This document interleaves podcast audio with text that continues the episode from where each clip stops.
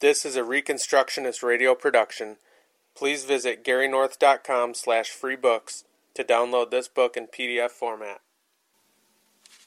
By this standard, The Authority of God's Law Today by Greg L. Bahnsen. Published by the Institute for Christian Economics, Tyler, Texas. Copyright 1985. Chapter 1 Specification of Purpose and Position. Quote, Over against the autonomous ethical philosophies of men, where good and evil are defined by sinful speculation, the Christian ethic gains its character and direction from the revealed Word of God. Throughout the history of the Christian Church, Believers have asked what their attitude should be toward the commandments of God that are revealed in the Old Testament. A large variety of positions have been taken regarding God's law, stretching all the way from saying that there have been no changes in how the law should be observed, so that, for instance, animal sacrifices would be continued, to saying that everything has been changed because of the change of dispensation, so that the Christian ethic is totally restricted to the New Testament. Between the two extreme poles, numerous other positions or attitudes, some pronomian, some antinomian, can be found, with subtle variations distinguishing one school of thought from another in many cases. Against the background of this welter of opinions, it would be well to specify and summarize the position regarding God's law which is taken in these chapters. The basic thesis. Fundamental to the position taken herein is the conviction that God's special revelation, His written word, is necessary as the objective standard of morality for God's people. Over against the autonomous ethical philosophies of men, where good and evil are defined by sinful speculation, the Christian ethic gains its character and direction from the revealed Word of God a revelation which harmonizes with the general revelation made of God's standards through the created order in man's conscience. When we explore what the Bible teaches about this character of God, the salvation accomplished by Christ, the work of the Holy Spirit in making us holy in heart and conduct, or the nature of God's covenantal dealings with men, we see why the believer should take a positive attitude toward the commandments of God, even as revealed in the Old Testament. Indeed, the Bible teaches that we should be presume con- continuity between the ethical standards of the New Testament and those of the Old, rather than abbreviating the validity of God's law according to some preconceived and artificial limit. Because he did not come to abrogate the Old Testament, and because not one stroke of the law will become invalid until the end of the world, Jesus declared, Therefore, whoever breaks one of these least commandments and teaches men so shall be called least in the kingdom of heaven. Matthew 5 17 through 19. Given this instruction, our attitude must be that all Old Testament laws are presently our obligation unless further revelation from the lawgiver shows that some change has been made. The methodological point, then, is that we presume our obligation to obey any Old Testament commandment unless the New Testament indicates otherwise. We must assume continuity with the Old Testament rather than discontinuity. This is not to say that there are no changes from the Old to New Testament. Indeed, there are important ones. However, the Word of God must be the standard which defines precisely what those changes are for us. We cannot take it upon ourselves to assume such changes or read into them read them into the New Testament. God's word, his direction to us, must be taken as continuing in its authority until God Himself reveals otherwise. This is, in a sense, the heart of covenant theology over against a dispensational understanding of the relation between Old and New Testaments. To this methodological point, we can add the substantive conclusion that the New Testament does not teach any radical change in God's law regarding the standards of socio political morality. God's law, as it touches upon the duty of civil magistrates, has not been altered in any systematic or fundamental way in the New Testament. Consequently, instead of taking a basically antagonistic view of the Old Testament commandments for society and the state, and instead of taking a smorgasbord pr- approach of picking and choosing among those laws on a basis of personal taste and convenience, we must recognize the continuing obligation of civil magistrates to obey and enforce the relevant laws of the Old Testament including the penal sanctions specified by the just judge of all the earth. As with the rest of God's law, we must presume continuity of binding authority regarding the socio political commandments revealed as standing law in the Old Testament. Discontinuity, change, has not been denied. What has been said above is simply that the presumption should be that an Old Testament law is binding in the New Testament. This does not in any way preclude or reject many radical differences between the Old and New Testaments.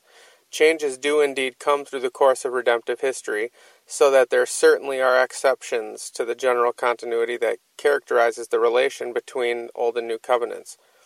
God has the right to make alterations for the new age. In the transition to this new age, we observe that advances are made over the Old Covenant, with some laws laid aside and some laws observed in a new fashion. Given the progress of revelation, we must be committed to the rule that the New Testament should interpret the Old Testament for us. The attitude of Jesus and the apostles to the Mosaic Law, for instance, must be determinative of Christian ethic. Thus, a simplistic equation between the Old and New Testament ethics, one that abstractly absolutizes the New Testament teaching about continuity with the Old Testament, not recognizing qualifications revealed elsewhere, is not advanced by the position taken here. What is maintained is that our obligation to God's Old Testament law should be interpreted and qualified by the New Testament scripture, not by relative human opinion, which can cite no biblical warrant for departing from God's stipulations. It should be recognized that certain aspects of the Old Covenant are not authoritative today. For instance, in addition to the standing laws by which the Jews were always to live, God gave certain localized imperatives to them, commands for specified use in one concrete situation, not principles with the continuing force of law from generation to generation. An example would be the command to go to war and gain the land of Palestine by the sword. This is not an enduring requirement for us today. Likewise, there were cultural details mentioned in many of God's laws, so as to illustrate the moral principle which he required. For example, the distinction between accidental manslaughter and malicious murder was illustrated in terms of a flying axe head. What is of permanent moral authority is the principle illustrated and not the cultural detail used to illustrate it. Thus, we ought not to read the case laws of the Old Testament as binding us to the literal word, wording utilized, for example, flying sickle blades and faulty car brakes are also covered by the law dealing with the flying axe head. In addition to localized imperatives and cultural details of expression, we would note that certain administrative details of Old Testament society are not normative for today. For example, the type or form of government, the method of tax collecting, the location of the capital. These aspects of Old Testament life were not prescribed by standing law and they do not bind us today. Other discontinuities with Old Testament life and practices would pertain to the typological foreshadows in the Old Testament, replaced according to the New Testament with the realities they typified. For instance, we have the ceremonial laws of sacrifice which served during the Old Testament as weak and beggarly shadows of the perfect sacrifice of Christ which was to come. We can also think here of the provisions regarding the land of Palestine.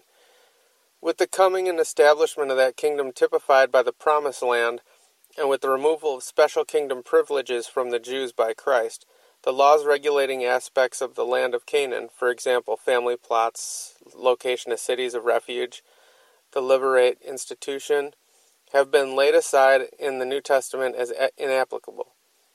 Other examples could perhaps be given, but enough has been said by now to demonstrate the point that the position taken herein is not that every last detail of Old Testament life must be re- reproduced today as morally obligatory, but simply that our presumption must be that of continuity with the standing laws of the Old Testament when properly contextually interpreted.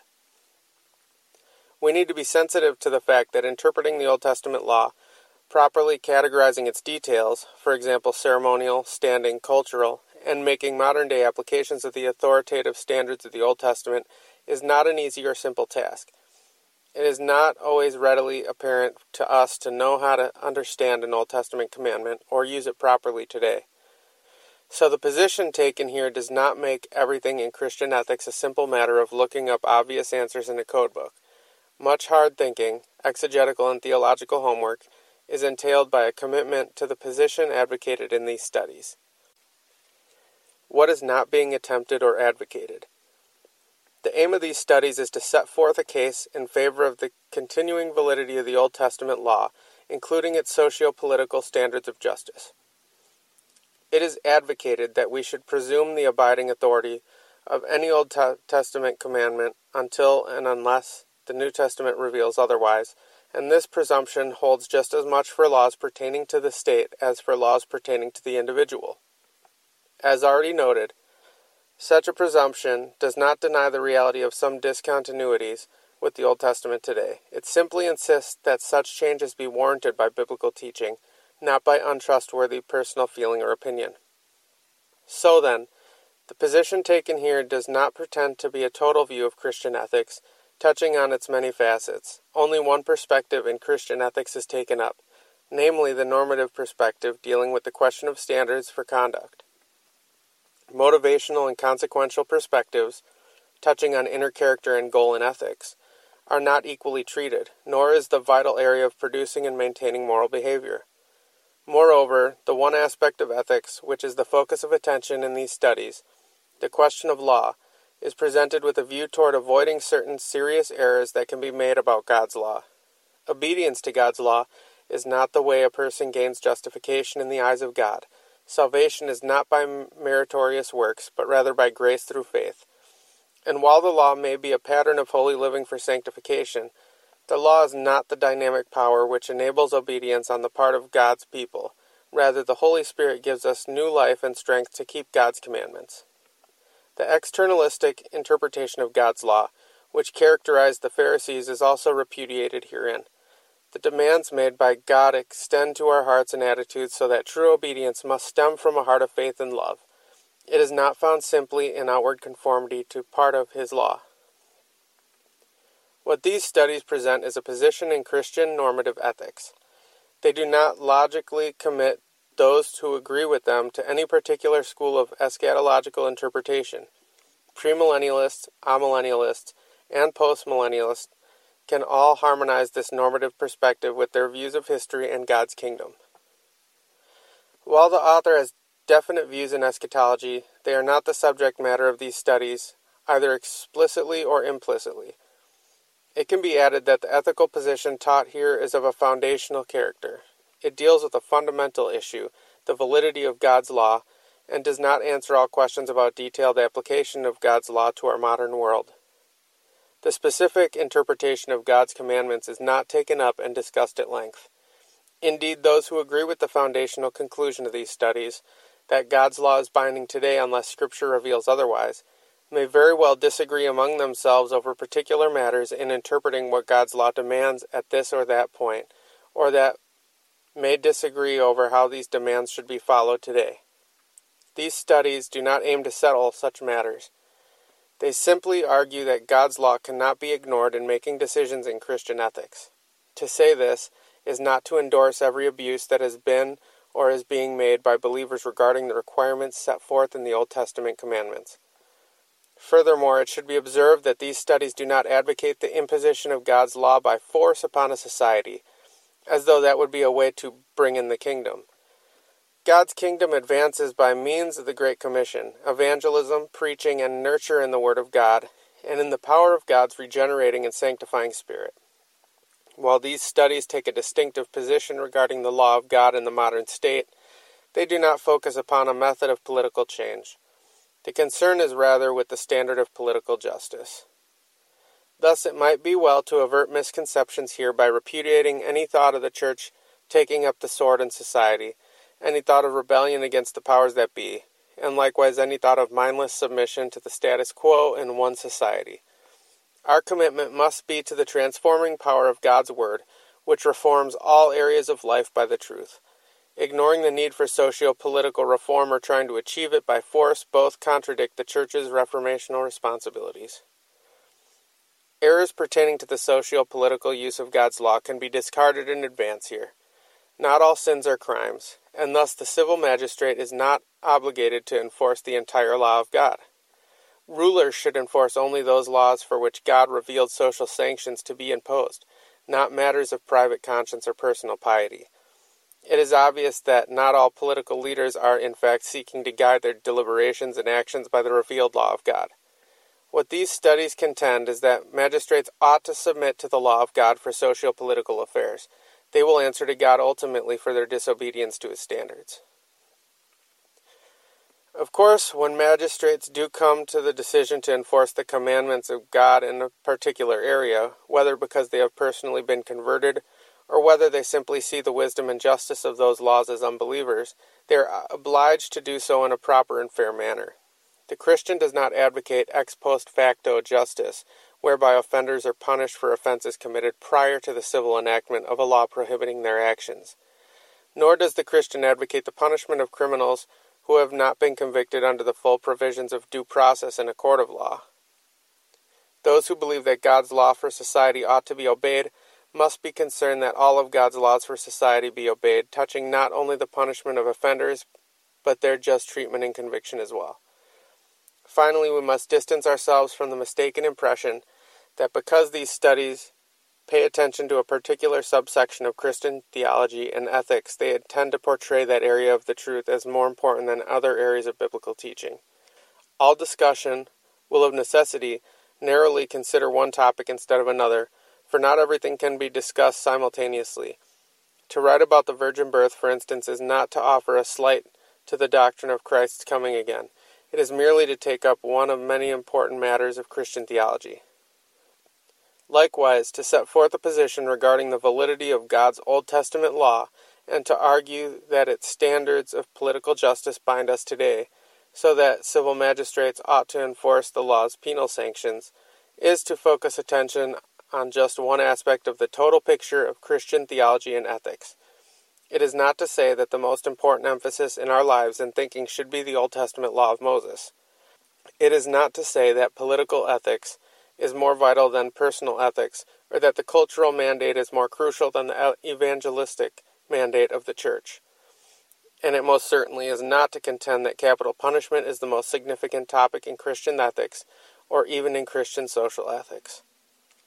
By taking up a study of the Mosaic Law and the validity of its penal sanctions, we are simply pointing out that these are aspects of biblical teaching, indeed aspects which serve a beneficial purpose and as such are included in God's revealed Word, and should not be misunderstood or ignored in deciding what the whole Bible has to say to us about our lives, conduct, and attitudes. By paying attention to the question of God's law and Christian ethics, we are simply being consistent with the Reformed conviction that our Christian beliefs should be guided by sola scriptura and tota scriptura, only by Scripture and by all of Scripture. The Reconstructionist Radio Podcast Network brings to you a complete lineup of podcasts where you will hear practical and tactical theology our desire is not simply that you consume our shows, but that you also live out your faith in every area of life. We can talk all day long about these things, but if we fail to put them into practice, then we fail as ambassadors of Jesus Christ our King. Subscribe now to your favorite Reconstructionist Radio Podcast Network shows, or you can subscribe to the Reconstructionist Radio Master Feed, where all of the content we produce including the audiobooks and audio articles, will pop up as soon as they are available. And don't forget to visit ReconstructionistRadio.com to volunteer as a narrator or to partner with this ministry financially. May the Holy Spirit stir you into action for Christ and His kingdom